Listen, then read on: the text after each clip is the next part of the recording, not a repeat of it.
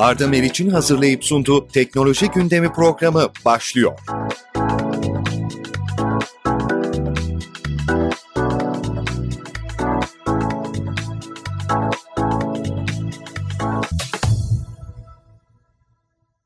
Sevgili dinleyiciler, Türkiye'nin en prestijli iş istasyonundan herkese merhaba. Güncel yaşam ve teknolojiye dair her şeyi konuştuğumuz, gündeme farklı bir bakış açısı getirdiğimiz Arda Meriç'te teknoloji gündemi başlıyor. Ve yine değerli bir konuğumu, ayrıca sevdiğim bir dostumu sizlerle bir araya getiriyorum. Karşınızda Sabancı ve Bahçeşehir Üniversitesi gibi Türkiye'nin önemli eğitim kurumlarında öğretim görevlisi olarak görev yapan, uluslararası markalara ve şirketlere danışmanlık veren girişimciliği destekleyen ve birçok girişim içerisinde yer alan Hürriyet.com.tr'de de köşesi olan buradan okuyuculara girişimcilik ve benzeri birçok konuda bilgiler sağlayan sevgili kardeşim Ergi Şener. Hoş geldin Ergi. Merhabalar, hoş bulduk Arda. Nasılsın? Teşekkür ederim, sağ ol Ergi'cim.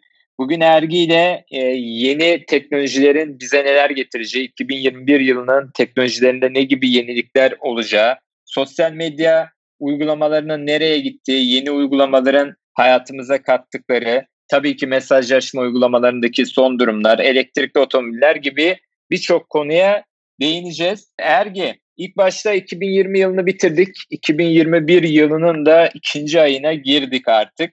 İkinci ay içerisindeyiz. Peki 2021 yılı teknolojilerinde ne gibi yenilikler öngörüyorsun? 2021 yılında bizi çok büyük değişiklikler bekliyor mu yoksa ufak tefek böyle 2020 yılından kalan teknolojilerin eklentileri mi olacak? Senin bir yorumlarını alalım dinleyicilerimize. Tabii çok teşekkür ederim tekrar hem davetiniz için hem de nazik açılışınız için. Benim de her zaman sizlerle beraber bu programda yer almaktan çok keyif duyduğum bir ortam. Öncelikle tekrar teşekkür ediyorum. Dediğiniz gibi Arda Bey, 2020 gerçekten çok kaotik bir yıldı. Hatta Time dergisi şimdiye kadarki en kötü yıl olarak nitelendirdi 2020'yi. Biraz önce de sohbet ediyorduk sizlerle. Yani hala daha henüz bitmiş gibi hissetmiyoruz. Tabii ki yeni yıl itibariyle herkes pek çok umut besledi 2021'e girerken. Hani bir an önce bu sürecin bitmesini temenni ettik ama görünen o ki biraz daha 2020'nin etkilerini yaşıyor olacağız, görüyor olacağız. Bu aşı çalışmalarının desteklememiz gerekiyor. Tabii ki kurallara uymamız gerekiyor. Dün ben de temel ihtiyaçları için bir market ziyaretine gittiğimde yani Gittiğim marketteki kasiyer arkadaşları, güvenlik arkadaşları dedim ki normalden daha kalabalık. Gerçekten hafta içi normal bir süreçten daha kalabalık dediler. Çok enteresan süreçler yaşıyoruz. Tabii alışmaya çalışıyoruz. Ama tabii şunu da gördük. Pandemi, koronavirüs bizi rutinlerimizden çıkmaya zorladı. Bütün yaşama ve çalışma şeklimiz çarpıcı bir biçimde değişti. Biraz zorunluluktan kaynaklı bu değişim kullandığımız hayatımızın her alanında yanımızda olan teknolojilere de yansıdı. Yani hep şunu ifade ediyoruz. Sizler de çok değiniyorsunuz uzun süredir tartışılan özellikle teknoloji anlamında, dijitalleşme anlamında pek çok uygulamanın birkaç hafta içerisinde hayatımıza girişine tanıklık ettik. Şu anda bu adaptasyon sürecindeyiz. Yani bir son haftalarda, son günlerde bu Clubhouse çılgınlığı var. Ona da değineceğiz mutlaka. Çok şaşırıyorum yani nasıl bu kadar hızlı bir şekilde yayıldı. Herkes haberdar oldu ve herkes bir anda adapte oldu, kullanıyor. Yani yeni teknolojiler zamanı gelince, doğru ortamlarla buluşunca ne kadar hızlı benimseniyor, ne kadar hızlı insanlar adapte oluyor bunu da gördük. Ben hep şuna düşünüyorum kendi çapımda. Yani hep bu 2021 için de öne çıkardığımız pek çok yeni teknoloji trendi aslında çok uzun süredir hayatımızda var. Yani sürücüsüz araçlar diyoruz. Yani geçmişi çok uzun yıllara dayanıyor. İşte robotlardan bahsediyoruz, dronlardan. Keza böyle.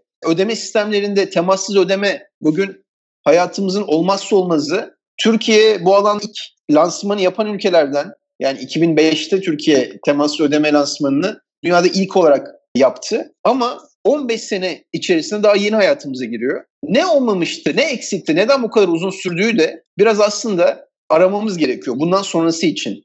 Yani burada hep deneyimin öneminden bahsediyoruz. Müşteri deneyimi doğru kurgulandığı zaman alışkanlıkları değiştirmek kolaylaşıyor diye daha önceki yayınlarda da hep değinmiştik. Gerçekten de böyle ama deneyim de yetmiyor. Bazen koşulların da oluşması gerekiyor. Şu anda en azından teknoloji açısından ideal koşulların oluştuğunu görüyoruz. Ve yani bütün sektörler açısından şu anda sektörden bağımsız hatta her şirket açısından yeni teknolojilerin, dijital servislerin, dijital teknolojilerin hayat kurtarıcı olduğunu gözlemlemekteyiz. Tabii şu da var Arda Bey yani 2020'de özellikle yeni tanıştığımız hatta hani çok popüler tabirle hayatımızın yeni normal haline gelen yeni teknolojilerin bundan sonra kalıcı olduğunu anlayıp bu doğrultuda hayatımıza devam etmemiz gereken bir süreç yaşıyoruz. Mesela en basitinden uzaktan çalışma. Başta biraz mecburiyetten, biraz da günü kurtarmak adına bir takım şirketler, kurumlar uzaktan çalışmayı desteklediler. Ancak şu bir gerçek ki artık özellikle bu video konferans platformlarının gelişmesiyle beraber uzaktan çalışma kalıcı olacak. Yani artık hayatımızın bir parçası olacak. Hatta Amerika'da yapılan son araştırmalardan bir tanesi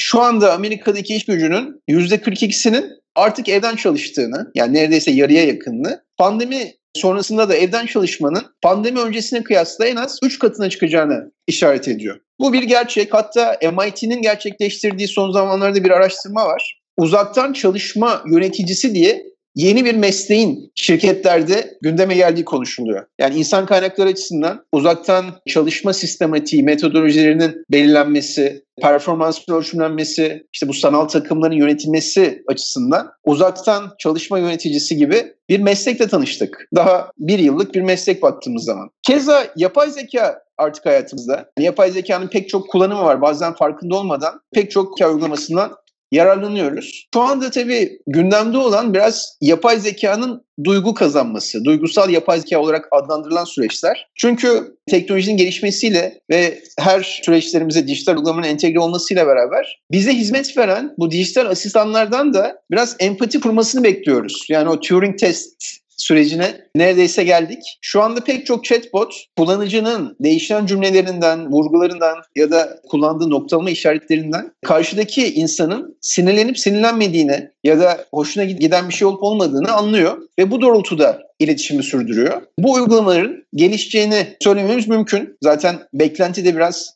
bu doğrultuda. Öte yandan hep şu dile getiriliyor işte yapay zeka işimizi elimizden alacak mı? Burada Elon Musk'ın önemli tespitleri var. Elon Musk diyor ki aslında yapay zeka her işi insandan daha iyi yapabilir. Kısa vadede de böyle olacak. O yüzden biz insan olarak yapay zekanın gerçekleştiremeyeceği işte bağlantı kurma, empati kurma, anlam bulma gibi daha creative dediğimiz, daha yaratıcı, daha tasarımsal süreçlerde yer almamız gerekiyor. Tabii yapay zeka aslında hani mavi yaka gibi, hani operasyonel süreçler gibi biraz daha tek düzey işleri elimizden alıyor. Ancak 2021'den itibaren milyonlarca yeni iş alanının ortaya çıkmasını da sağlamış olacak. Tabii temassız ödemelerden, değişen ödeme sistemlerinden biraz bahsettik nakitsiz bir topluma doğru ilerliyoruz. Bugün pek çok ülke, ülkemizde 2023 hedefleri arasında komple nakitsiz bir toplum olma hedefi var. İsveç bunun önünü çek çekmekte. Dünyanın ilk nakitsiz, tamamen nakitsiz toplumu olmayı hedefliyor.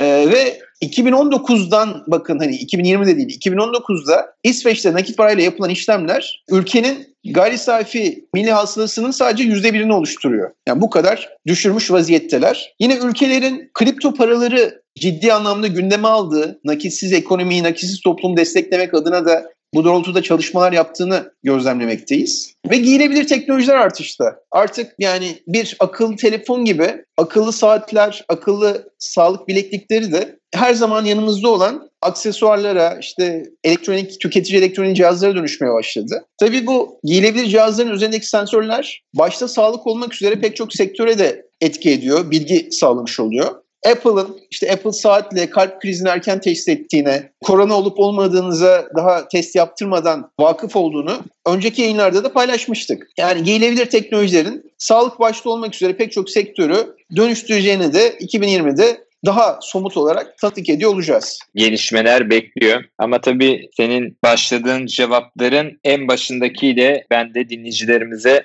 birkaç bilgi vermek istiyorum. Hafta sonu dışarı çıktım. Markette kasiyere sordum dedin. Ya normalden daha fazla bir kalabalık mı var? Bana mı öyle geliyor? Neden böyle diye. Evet maalesef hafta sonu adeta İnsanlar gözlemlediğim şununla yarışıyor. Ben de dışarı çıktım veya çok daraldım ne yapsaydım gibi akıl almaz cümleler ve varsayımlarla kendini inandırmayla hareket ediyor. Gerçekten ben bir anlam veremiyorum insanların bu hareketlerine. Yani kendi dostlarımız, arkadaşlarımız var bu cümleleri sarf eden. Diyorlar ki çok daralmıştım Arda Bey. Çok daralmıştım abi. Çıktım hafta sonu artık markete gidiyorum diye çıktım. Neyse ki bir şey olmadı. Ya biz bilinçlenemiyor muyuz? Olayı mı kavrayamadık?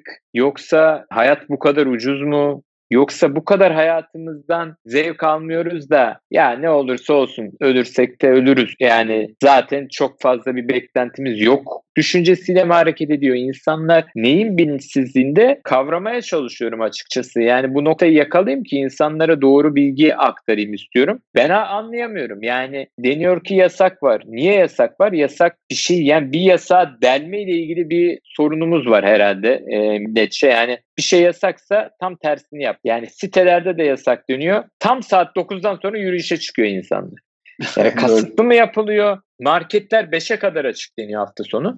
Yahu 5'i 5 geçeye kadar marketler tıktım tıktım dolu. Nereden görüyorsun? Ben tepeden durduğum yerden önümde iki tane işte e, büyük market var. Lazım değil. Bu marketlerin önünde sıra oluşuyor. Yani Doğru. ne oluyor? Neyi alamıyoruz? Yani cuma günü neyi alamadın? Cumartesi günü almaya çalışıyorsun. Ben gerçekten bir anlam veremiyorum. Biz toplum olarak neyi kanıtlamaya çalışıyoruz? Yani biz yasak ederiz, yasak bana işlemezi mi anlatmaya çalışıyoruz etrafımıza? Yoksa böyle bir virüs yok. Bizi kandırıyorlar mı diyor insanlar. Yani o zaman gidip bir bu hastalığı yaşayan insanlarla bir irtibata geçip neler yaşadığını öğrensinler. Hani böyle bir şey yok diyen de bir kesim var. E bu insanlar gerçek. Neden gerçek? Bizim tanıdığımız dostlarımız, arkadaşlarımız yakalandı, vefat edenler var. Yani bu yüzden ben gerçek olduğunu söyleyebilirim.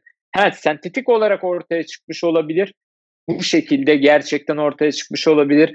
Ee, nasıl ortaya çıktı önemli ama bu virüs var. Yani bizim korunmamız gerekiyor. Yani bunu bir türlü kavrayamadı insanlar. Yani bu virüs var. Sentetik olarak, pay olarak ortaya çıktı veya gerçekten bir yanlışlıkla ortaya çıktı ama ortaya çıktı. Böyle bir virüs var ve bu bizim hayatımızın içinde şu anda da buna göre önlemlerimizi alıp yaşamak durumundayız diyoruz. Ama basın da aynı şekilde yani anlayamadığım şekilde yasaklar ne zaman kalkacak? Ya bakın aynı ekonomide hepimiz yaşıyoruz. Hepimiz zor günler geçiriyoruz. E, restoranlar kapalı, birçok çalışan işsiz kaldı, patmak zorunda kaldı birçok firma. Bunları hepimiz yaşıyoruz ama kimse de keyfi bir şey yasaklama derdinde olduğunu zannetmiyorum. Bu sonuçta ülkenin yönetiminde olan insanlar tüm ülkelerin yönetiminde e, kendi ülkesinin iyiliğini düşünüyor. Yani burada bir art niyeti olabileceğini zaten düşünmediğimize hem fikir olduğumuza göre demek ki bir gereklilik var. Bunun Kesinlikle. nesini kavrayamıyoruz. E, ben de bunu kavrayamıyorum. Yani nesinin anlaşılmadığını gerçekten anlamıyorum. Yani dediğin gibi daha kalabalık. Yani normal günde daha kalabalık oluyor. İnanılmaz bir şey. Bizim basından dolayı çıkabilme özelliğimiz var. Ben çıkmıyorum dışarıya. Hı hı. Ya ben çıkmıyorum ama insanlar çıkıyor. Ya etraf kapalı zaten. Restoranlar kapalı. Hava çok güzeldi dayanamadı. Yani nasıl anlatacağız, nasıl yapacağız bilemiyorum. Yani yazın ne yapacağız? O zaman yazın her gün hava güzel olacak. Şimdi haftada bir gün iki gün güzel oluyor. Yani bu virüsü aşamazsak yazın ne yapacağız? Yani onları Peki düşünmesi Arda lazım Bey, insan. Ben de şöyle düşünüyorum. Yüzde yüz size katılmakla beraber. Peki teknolojiyi neden kullanmıyoruz? Bu kadar teknolojiden bahsediyoruz. İşte teknoloji her yerde diyoruz. Hayatımıza girdi diyoruz. Bu marketler demek ki teknolojiden yararlanmıyor. Sadece olay elektronik ticaret sitesi açmakla dijital kanallara göstermelik adapte olmakla bitmiyor. Sonuçta hani bu virüsle beraber yeni strateji yaparken, bu dijital dönüşümü planlarken önce sağlık, herkes bundan bahsediyor. Dediğiniz gibi önce sağlık ekseninde stratejilerimizi benimsememiz gerekiyor. Önce sağlık nedir peki? Fiziksel bir mağazada gerçekten sosyal mesafeye uyuluyor mu? O kasalarda bekleme standartları var mı? Yani bunların hiçbiri yok. Aslında sorsanız bu teknolojiye sahipler. Yani güvenlik kameralarından alınan datayı işte yine yapay zeka görüntü işleme algoritmalarıyla işleyerek bunu yapabilirler pek çok sensörler var. Bu sensörler yine sosyal mesafenin takibinden tutun. İşte sıcaklık haritası dediğimiz ben de bir ara bunlarla ilgilendiğim için çok iyi biliyorum. Bu teknolojinin hepsine sahibiz. Nerede bu yatırımlar ya da nerede bu uygulamalar? Ben hiçbirini göremiyorum. Ergicim şimdi bir uygulama yok zaten. Biz söylemlerle hareket ediyoruz ve günü kurtarmaya çalışıyoruz. Şimdi markette bu tür marketlerde dikkat ettiysen hafta sonu çalışan sayısı ikinin üzerinde değil. Yani bir müdür ve kasiyer var. Gel evet. genelde böyle. İçeride en az 50 tane 40 tane insan var. Marketin büyüklüğüne göre. Ben sosyal mesafenin aşıldığını düşünüyorum. Yani metrekaresi düşük dükkanda bir 20 kişinin olması uygun değil. Sonuçta bunlar 5000 metrekarelik mağazalar değil. Bunlar 600-700 metrekarelik olanları da var. Eski dediğimiz bakkal tarzında olanları da var marketlerin. Çünkü 10 binlerce olunca böyle market artık bakkal tarzına da döndü. Dolayısıyla biz sadece günü kurtarıyoruz ve ben şunu da eleştiriyorum. Her şeyi kontrol edemezsin. Halk bilinçli olacak. Yani elinde sopayla dur tamam 5 kişi girdi daha fazla girme. Hayır zaten 5 kişi varsa içeri girmemen gerekiyor. Sana birinin dur dememesi lazım veya kameralardan aman içeride fazla kişi var müdahale edeyim denmemesi lazım. Ben bunu anlatmaya çalışıyorum. Kendimizin bilinçli olması. Kesinlikle. Senin girmemen gerekiyor. Ama Tabii yine senin de girmemen gerekiyor. Yani da bunu desteklemesi lazım bence bir, bir altyapı bakın altyapı sen çok iyi biliyorsun neler yapılabileceğini biliyorsun ama biz de her şeyi göstermedik. Yani evet, orada maalesef. kameralar falan biz de yani yok yüz tanımayla kişi şey olacak azaltılacak falan bunları yapabilecek kabiliyet zaten iki kişi koymuşlar personel. Personel kasayı mı kapatsın kredi kartımı çeksin, insanları mı kontrol etsin, hırsızlık var onu mu kontrol etsin. Kamera var da kamera sadece kayıt cihazı yani gün içeri giren yarın girmeyebilir yani neyini kontrol etsin? Valla ee, bilinçlenmemiz Arda gerekiyor. Aslında bizim mesela üniversiteden daha üniversite öğrencisi son sınıf çocuklar var. Geçten bir danışmak istediler. Şunu yapmışlar ve yani çok yazık hani ben çocukları dinlerken bir yandan gururlandım bir yandan üzüldüm. Çünkü dediğim gibi daha pırıl pırıl gençler tam bu bahsettiğiniz halihazırda çalışan uygulamalara yani kameralara bir yazılım geliştirmişler yapay zeka yazılımı. Hırsızlık gibi durumlar yani ya da hani Allah göstermesin bir patlama oldu. Bu tarz durumlarda olayın ne olduğunu direkt anlayıp da aksiyon gösteriyor. Şimdi bu çok güzel bir yazılım, yeni bir yazılım ama üzüldüğüm nokta Amerika'da 7-Eleven'la yapıyorlar bunu. Bulduk da henüz hani test için ikna ettikleri bir marka yok. Sevgili dinleyiciler Erdem Eriç ile teknoloji gündemi tüm hızıyla devam ediyor. Teknoloji dünyasının tecrübeli ismi Ergi Şener bizlerle birlikte. Ergi evet 7-Eleven dedik 7-Eleven'da yurt dışında bizim gençlerin geliştirdiği algoritmalar kameraların sistemlerinde kullanılıyor dedin. Devam edebiliriz. Açıkçası biraz bu konudan devam etmek istiyorum Arda Bey. Çünkü bu yeni bir konsept. Yani nesnelerin yapay zekası. AIoT diye kullanmaya başladık. Yani iki önemli kavram teknoloji dünyasının iki parlayan yıldızı nesnelerin interneti ve yapay zekanın etkileşiminden oluşan yeni bir kavram söz konusu. Bu nedir peki nesnelerin yapay zekası? Temelde internete bağlı cihazların sadece internete bağlı olmasından kaynaklı veri üretmektense bu topladıkları veriyi anlamlandırması, işte makine öğrenme algoritmalarıyla beraber anlamlandırması ve bizim de işimize yarayacak bir takım raporlar ya da aksiyon alınacak şekilde öngörüler sağlamasını ifade ediyor. Şimdi bu mesela biraz önce bahsettiğimiz kamera teknolojisi buna bir örnek. Çünkü kamera yapay zeka üzerinden direkt ne olduğunu anlıyor, bir hırsızlık potansiyeli olup olmadığını anlıyor ve gerekli olan alarm mekanizmalarını ya da işte güvenlik görevlerini hizmete davet ediyor. Evimizden bir örnek paylaşalım. Mesela buzdolapları, akıllı buzdolapları. Şimdi yakın gelecekte bu buzdolapları içerisindeki ürünleri tarayıp da otomatik olarak. Siz akşam gittiğinizde ne yiyeyim dediğinizde size bir takım alternatifler sunuyor olacak. Buzdolabının içindeki malzemelerle ne yapabilirim? Hangi yemekleri pişirebilirim noktasında. Baktığımız zaman gerçekten hani artık olay sadece data üretmesi değil bu nesnenin interneti çözümlerinin. Gerçekten bizim hayatımıza değer katması, anlam katmasını bekliyoruz. Yapay zekada da tabii biraz önce bahsettik. Yani duygu analizleriyle yapay zekadan empati bekliyoruz keza. Burada peki ne var? Yine bizim mesela Sabancı Üniversitesi'nden bir arkadaşımızın bilgisayar mühendisliğinde okuyan bir gencin kurduğu bir yapay zeka startup'ı var. Bu arkadaş da işletmeler için müşteri deneyimini ürün ya da özellik bazında en ince detayına kadar yorumlayıp gerçek zamanlı raporlar ve öngörüler ortaya çıkarıyor. Nasıl yani derseniz mesela bir ürünü ya da servisi yorumlarken genelde şu tarz ifadeler kullanırız. İşte diş macunu tadı güzel ama kokusu hoşuma gitmedi. Şimdi normalde pazar araştırması yaparken bunun bir kısmı iyi bir kısmı kötü. Yani ürün geliştirme açısından diş macunun tadı beklenilen seviyede. Müşteriler hoşnut. Ancak kokusunda iyileştirme gerekiyor. Kokusunu beğenmiyorlar. Ya da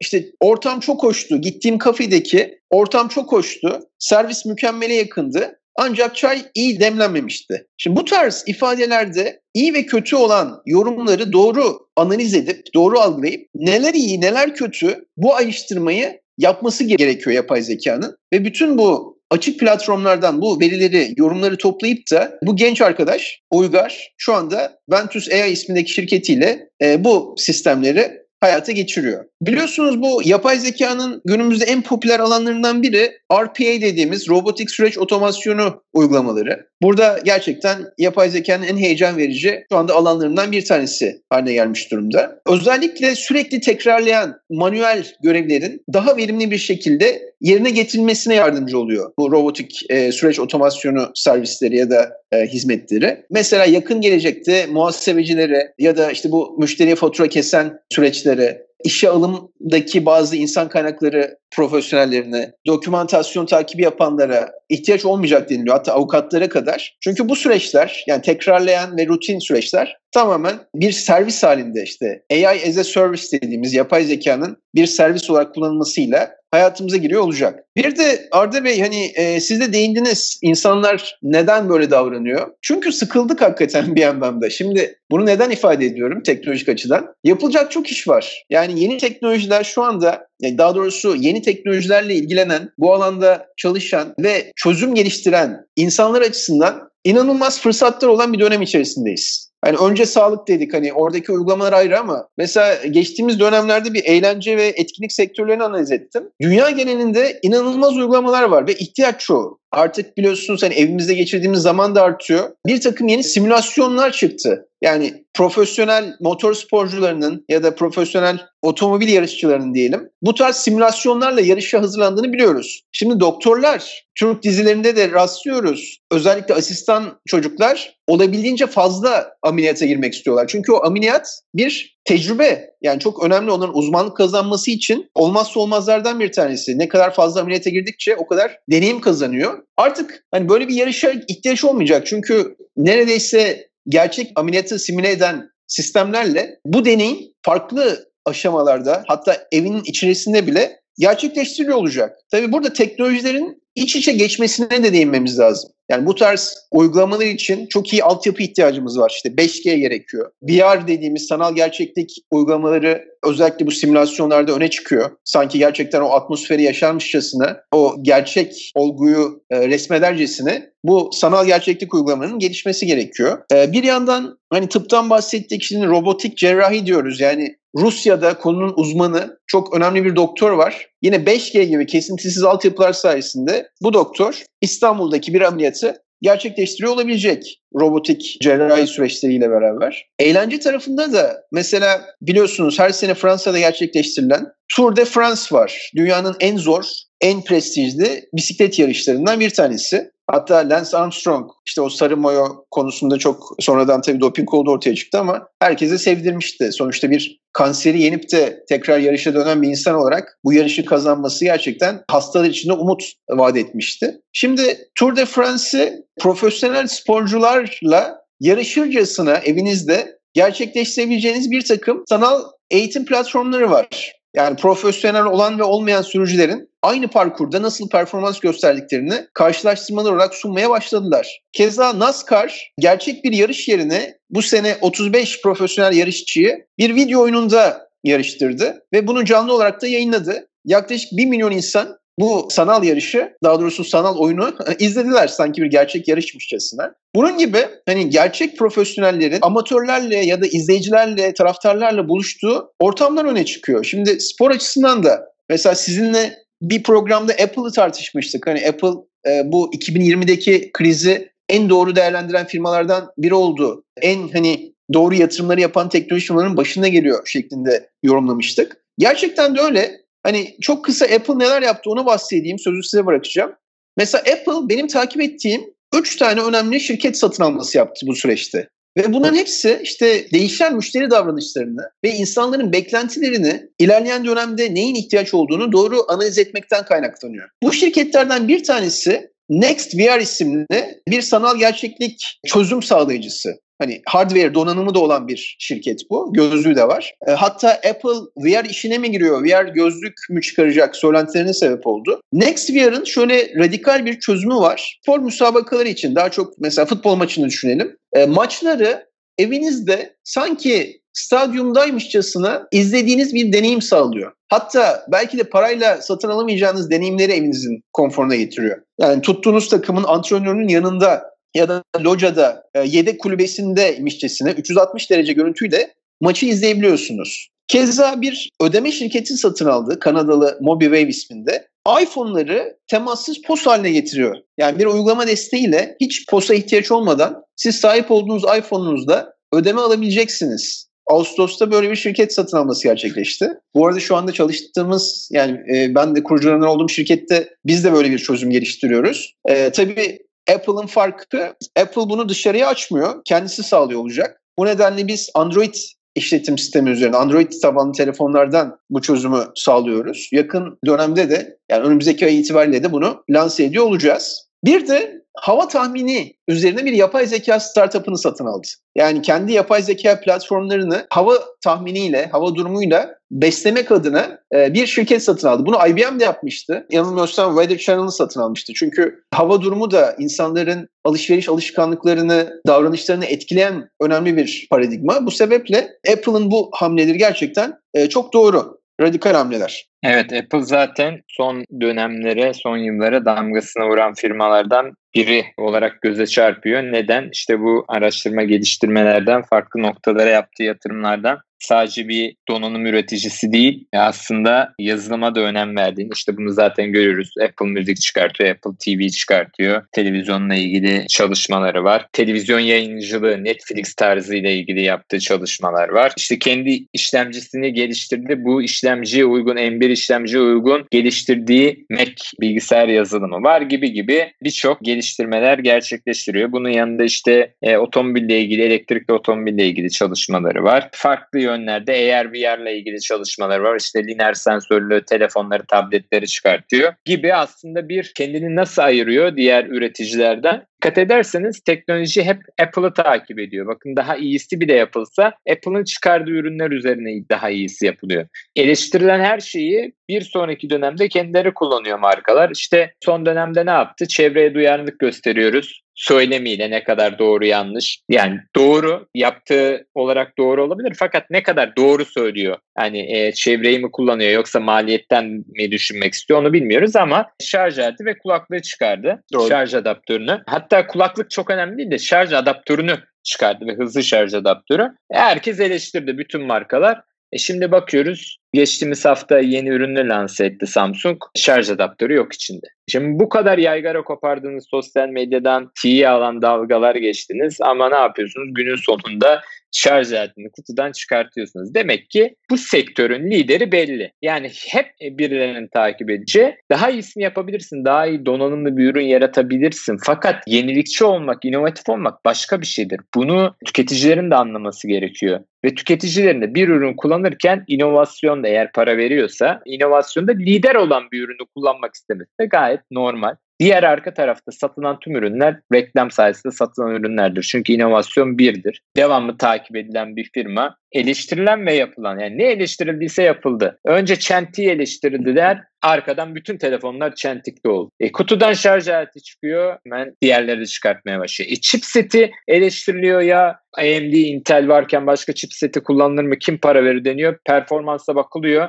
Render alınırken biri 1 dakika, bir %1, 35 dakikalık işlemde %1 batarya harcarken Intel chipsetli %35 batarya harcıyor. Wow deniyor. Demek ki çok iyiymiş. Yani hep bir eleştiri var ama fütursuzca bir eleştiri oluyor. Ondan sonra tüm markalarda bunu kullanıyor. Tüketici eleştirebilir. Tüketici çünkü kullanıcıdır. Ama diğer markaların daha analiz etmeden hemen eleştirip sonra akabinde bir iki ay sonra kendi ürünlerinde bunları kullanması veya işte kutu içeriğinden kendi ürünlerinden çıkarması komik geliyor. Yani tüketiciyi de kandırma oluyor. Çünkü neden? Sen o anda e, bir tabir etmek gerekirse gaz veriyorsun. Tüketiciye de ya şarj adaptörü çıkarıldı olur mu? E, kendin çıkartıyorsun. Kendin de aynı fiyata sattığın üründen çıkartıyorsun. 16-17 bin liralık üründen gibi şeyler. Bunlar aslında sektörü yön veren firmaların başına gelen şeyler. Bu şu anda Tesla'nın da başına geliyor. Elektrikli otomobilde. Elektrikli otomobil haberine bakmıyoruz. Tesla kaza yapmışa bakıyoruz. Evet Tesla 20 bin, 30 bin, 50 bin, 100 bin araç satmış. Bir tanesi kaza yapmış. Haber oluyor.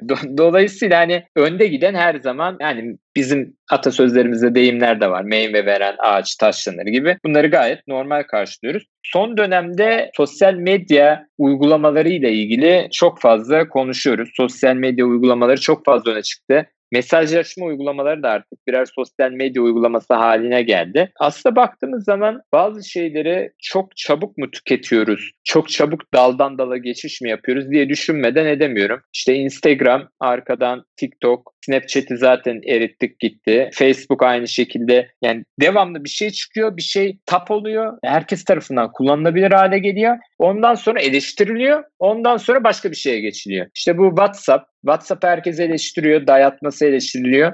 Ben bu eleştirilere e, çok anlam veremiyorum. Çünkü BİP'in CEO'su sevgili Burak Akıncı'yı da aldım. Sevgili hmm. dostum geçen gün programa konuk olarak onunla da konuştuk. Şimdi Avrupa Birliği'nde yapmak istediğini yapamayınca diğer ülkelere kullanıcılarına bir yeni sözleşmeyi çıkarttı WhatsApp. Bunun üzerine konuştuk aslında çok konuşmak istemiyorum ama her seferinde hala yanlış bilgi aktarıyorlar insanlara. Ben de düzeltmeye çalışıyorum. WhatsApp bir kamu kuruluşu değil. WhatsApp Facebook'un sahibi olduğu ve iyi para ödenmiş yani 19 milyar dolar ödenip satın alınmış bir firma. Bu firmanın ürününü ücretsiz kullanıma açmış gibi bir durumu var. Yani eskiden olan süre gelen şeyi devam ettiriyor ve hala ücretsiz kullandırıyor.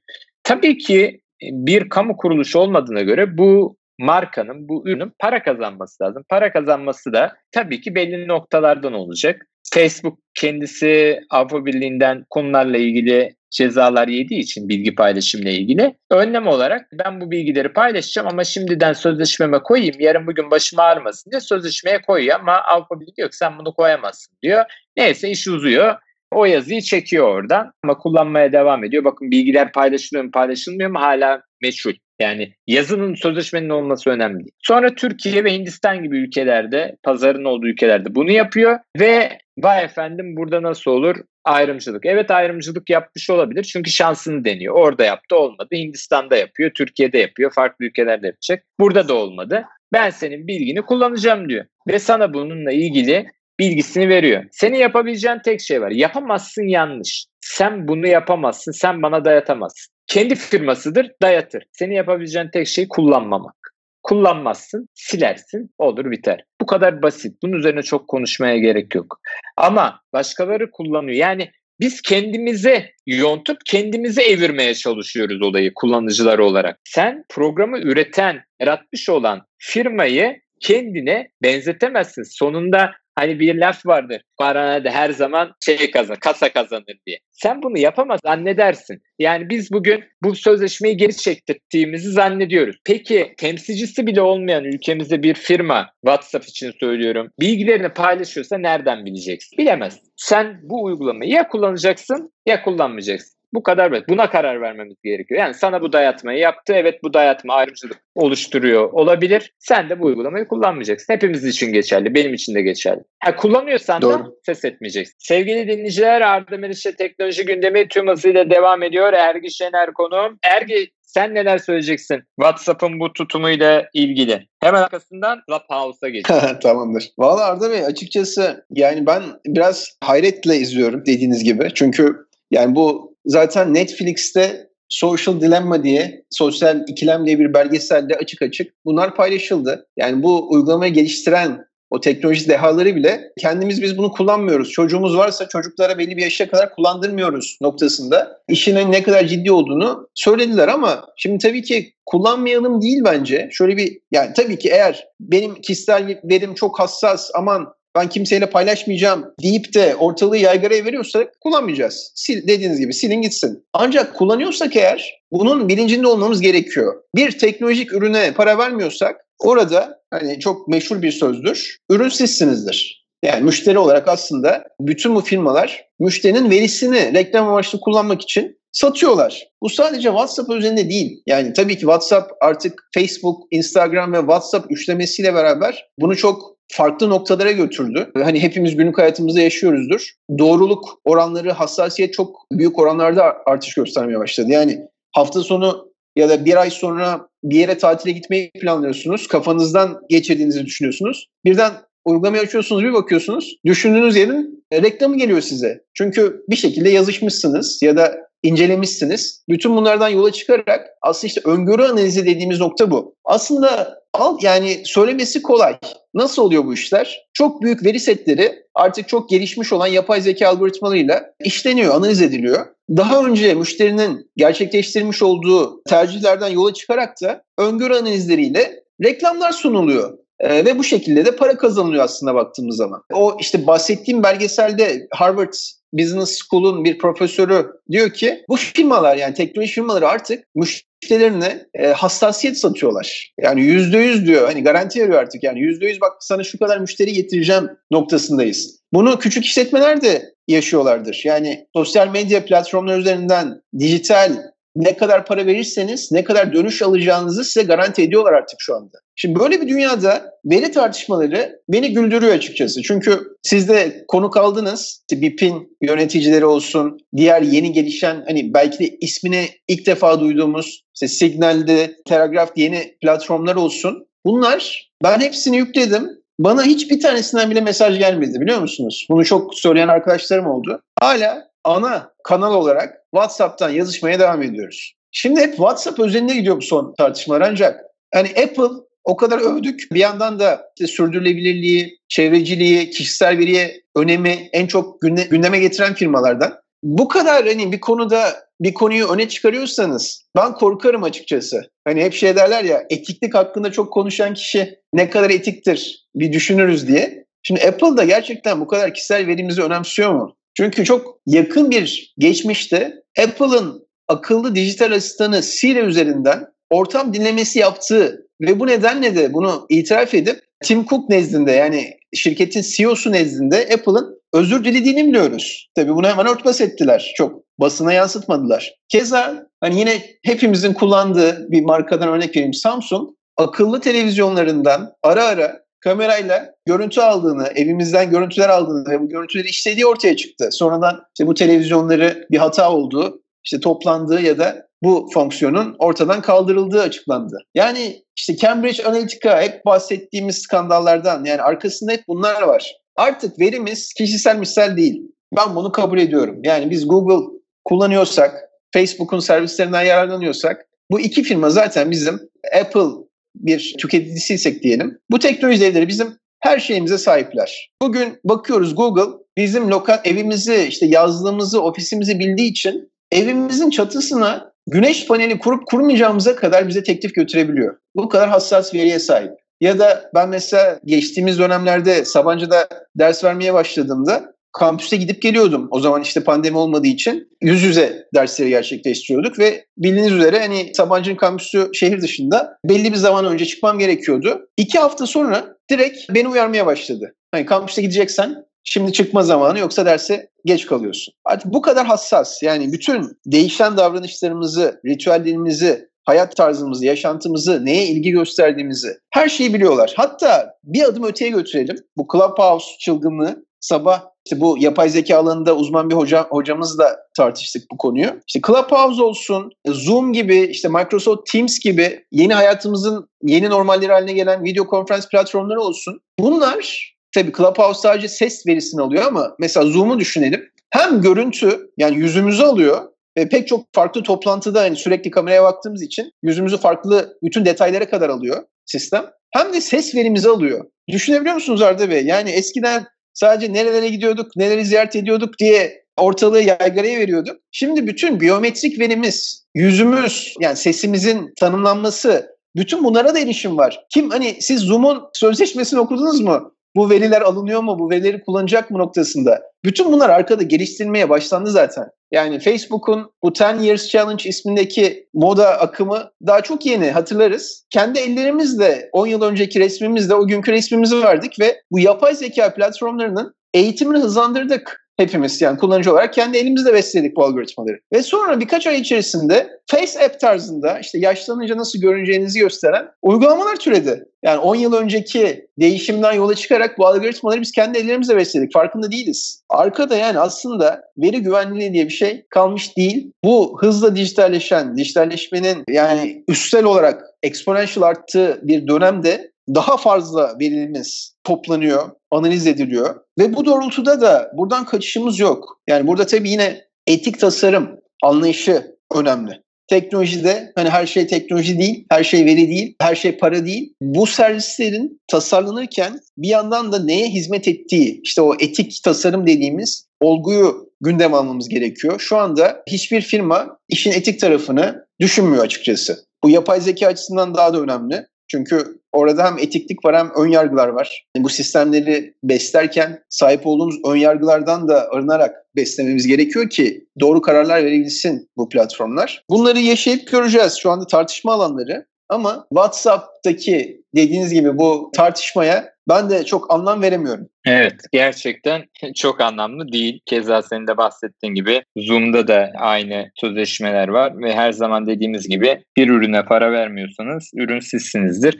Çünkü şimdi iMessage ve BBM gibi uygulamalar vardı. Bunu ben dergide de hem gazete köşesinde de hem internette de yazdım. Buradaki nokta şu. Eğer bir ürüne para vermiyorsanız bu ürün için bu ürünü üreten firmanın bir gelir modeli olması lazım. İşte BBM'le iMessage'da e, çok fazla kullanıcı erişemedi. Neden? Çünkü kapalı devre yani bir donanımı satın almanız veya servis satın almanız gerekiyor. BBM'de hem donanımı hem servis satın almanız gerekiyordu. Donanımı satın almanız yani ürünü kullanıyor olmanız gerekiyor. O zaman güvenli bir şekilde %100 güvenli olduğu söylenen şekilde yazışmalarınızı gerçekleştirebiliyorsunuz veya konuşmalarınızı. Ama her uygulamaların hepsi ücretsiz. Yani gayet normal. Bunda ben garipsenecek bir şey görmüyorum. Yani çok sakıncalı şeyler varsa, özel bilgileriniz varsa bunları e, tüm platformlar için söylüyorum paylaşmayın. Yani burası sadece günlük yazışmalarınızı kullanabileceğiniz bir platform olsa yani neler paylaşılıyor ben de anlamıyorum zaten. Yani ne gibi bir bilgi paylaşılabilir onu ben de anlamadım. Yani günlük yazışmamda yani tabii ki kredi kartı bilgilerini falan zaten göndermiyorsundur herhalde. Yani bu kadar her gün biz bildiriyoruz. Kamu spotları çıkıyor bilgilerinizi paylaşmayın diye. Her kredi kartı bankaya aradığın zaman zaman kredi kartı bilgilendirmesinde aman biz daha kimseye söylemeyin derken sen gidip WhatsApp'tan yazıyorsan e, zaten yani yapacak bir şey yok buna. Öyle değil mi Ergi? Kesinlikle. Yani şunu düşünmemiz lazım Arda Bey. Yani onu yine kaç yine açıkçası dediğiniz gibi biraz yaygara arasında boğuşup da işin özünü kaçırıyoruz. Yani e, ben hep şunu savunuyorum. Şimdi WhatsApp hayatın bir gerçeği. WhatsApp diyoruz ama işin selpa olduğu için WhatsApp yani sosyal mesajlaşma platformları diyelim. Artık hayatımızın bir gerçeği bu. Hatta yeni mezun işte Z jenerasyonu çocukları arayın ulaşamazsınız. WhatsApp'tan yazın mutlaka dönerler yani dersteyiz bile diyorlar yani. Şu anda dersteyiz ama buradan yazışabiliriz bile. Ben çok rastladım. Öte yandan işte bu Zoom tarzı işte Microsoft Teams, Webex gibi platformlar bunlar hayatımızın bir gerçeği. Sosyal medya hayatımızın bir gerçeği. Hani sevelim, eleştirelim ama kullanıyoruz. Şimdi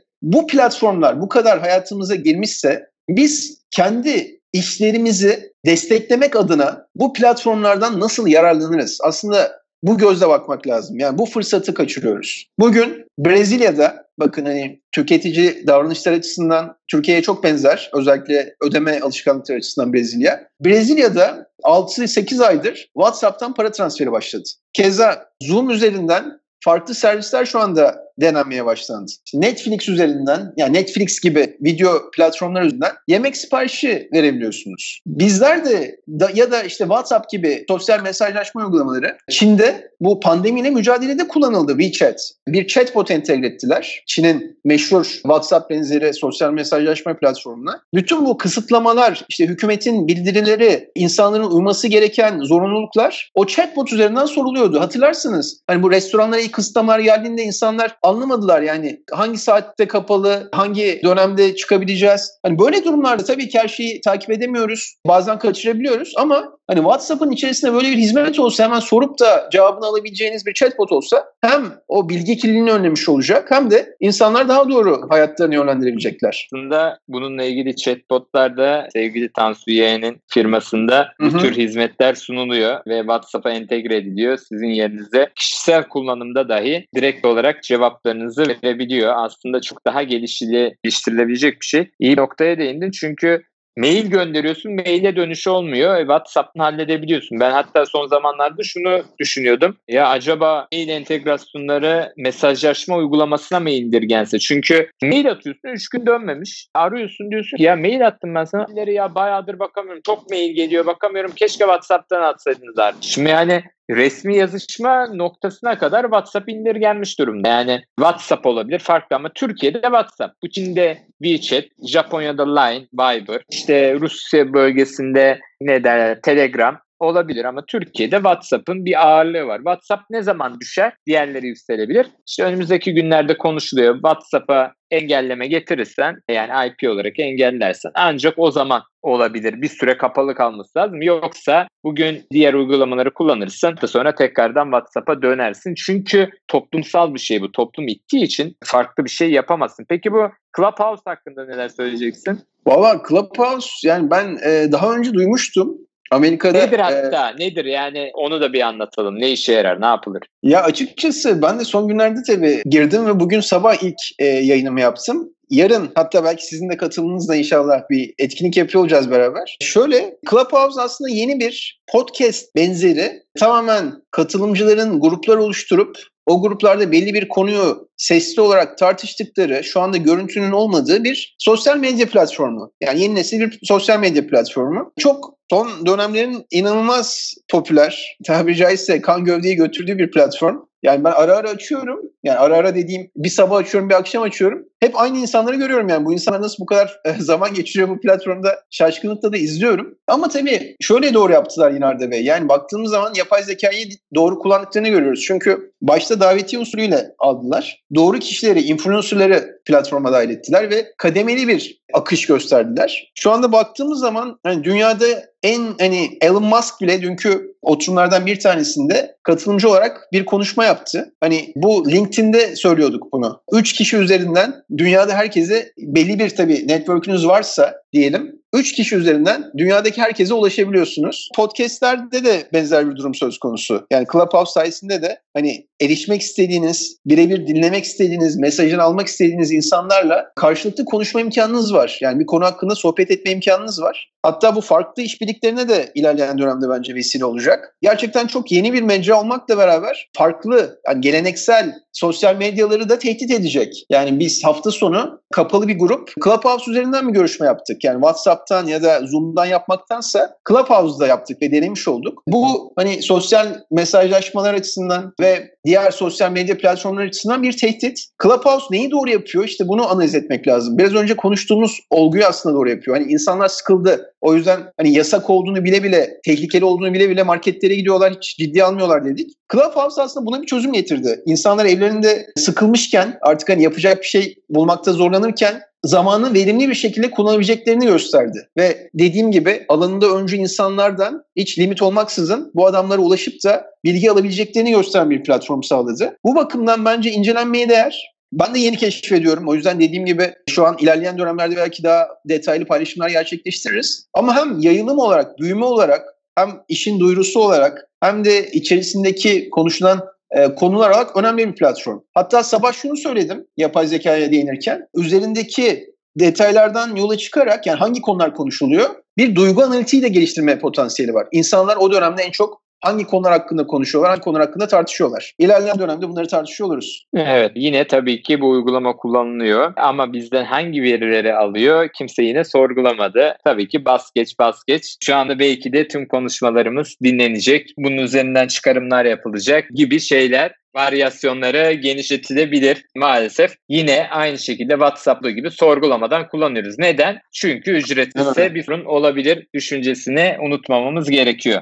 Peki programımızın sonuna doğru gelirken programa değer kattın ve değerli bilgilerini sevgili dinleyicilerimize paylaştığın için çok teşekkür ederim. Hem keyifli hem değerli bir sohbetti. Son olarak İş Dünyası'nın prestijli radyosunun dinleyicilerine genel manada aktarmak istediklerin varsa serbest olarak dinleyeceğimizle paylaşabilirsin. Hemen arkasından programın kapanışına geçeceğiz. Çok teşekkür ederim. Her zamanki gibi çok dolu dolu, çok keyifli bir sohbet oldu benim açımdan da. Tekrar davetiniz için teşekkür ediyorum. Bütün dinleyenlerin de hem sağlıklı, başarılı bir yıl diliyorum. Daha yılın başında olduğumuzdan dolayı. Herkese sevgiler. Sağlıklı günler. Evet yine aslında programı da konuşacağımız şeyler vardı ama yetmedi. Çünkü program süresi aslında bir saate yakın ama konuşacağımız çok şey olunca size de aktarmak istediklerimiz çok fazla olunca derin manada geniş olarak aktarmak istiyoruz ama maalesef yine yarım kaldı. İlerleyen günlerde Ergi'yi tekrardan programa davet edip kalan bölümleri de tamamlayacağız. Sevgili dinleyiciler, Türkiye'nin en prestijli iş istasyonu Endüstri Radyo'da Arda Meriç'e teknoloji gündemi bugün sona eriyor. Arda Meriç'e teknoloji gündemi resmi mobil uygulamamızı ve içerisindeki sürprizleri takip etmeyi unutmayın. Önümüzdeki programda yine değerli bir konumla birlikte sizlerle bir araya gelmek üzere.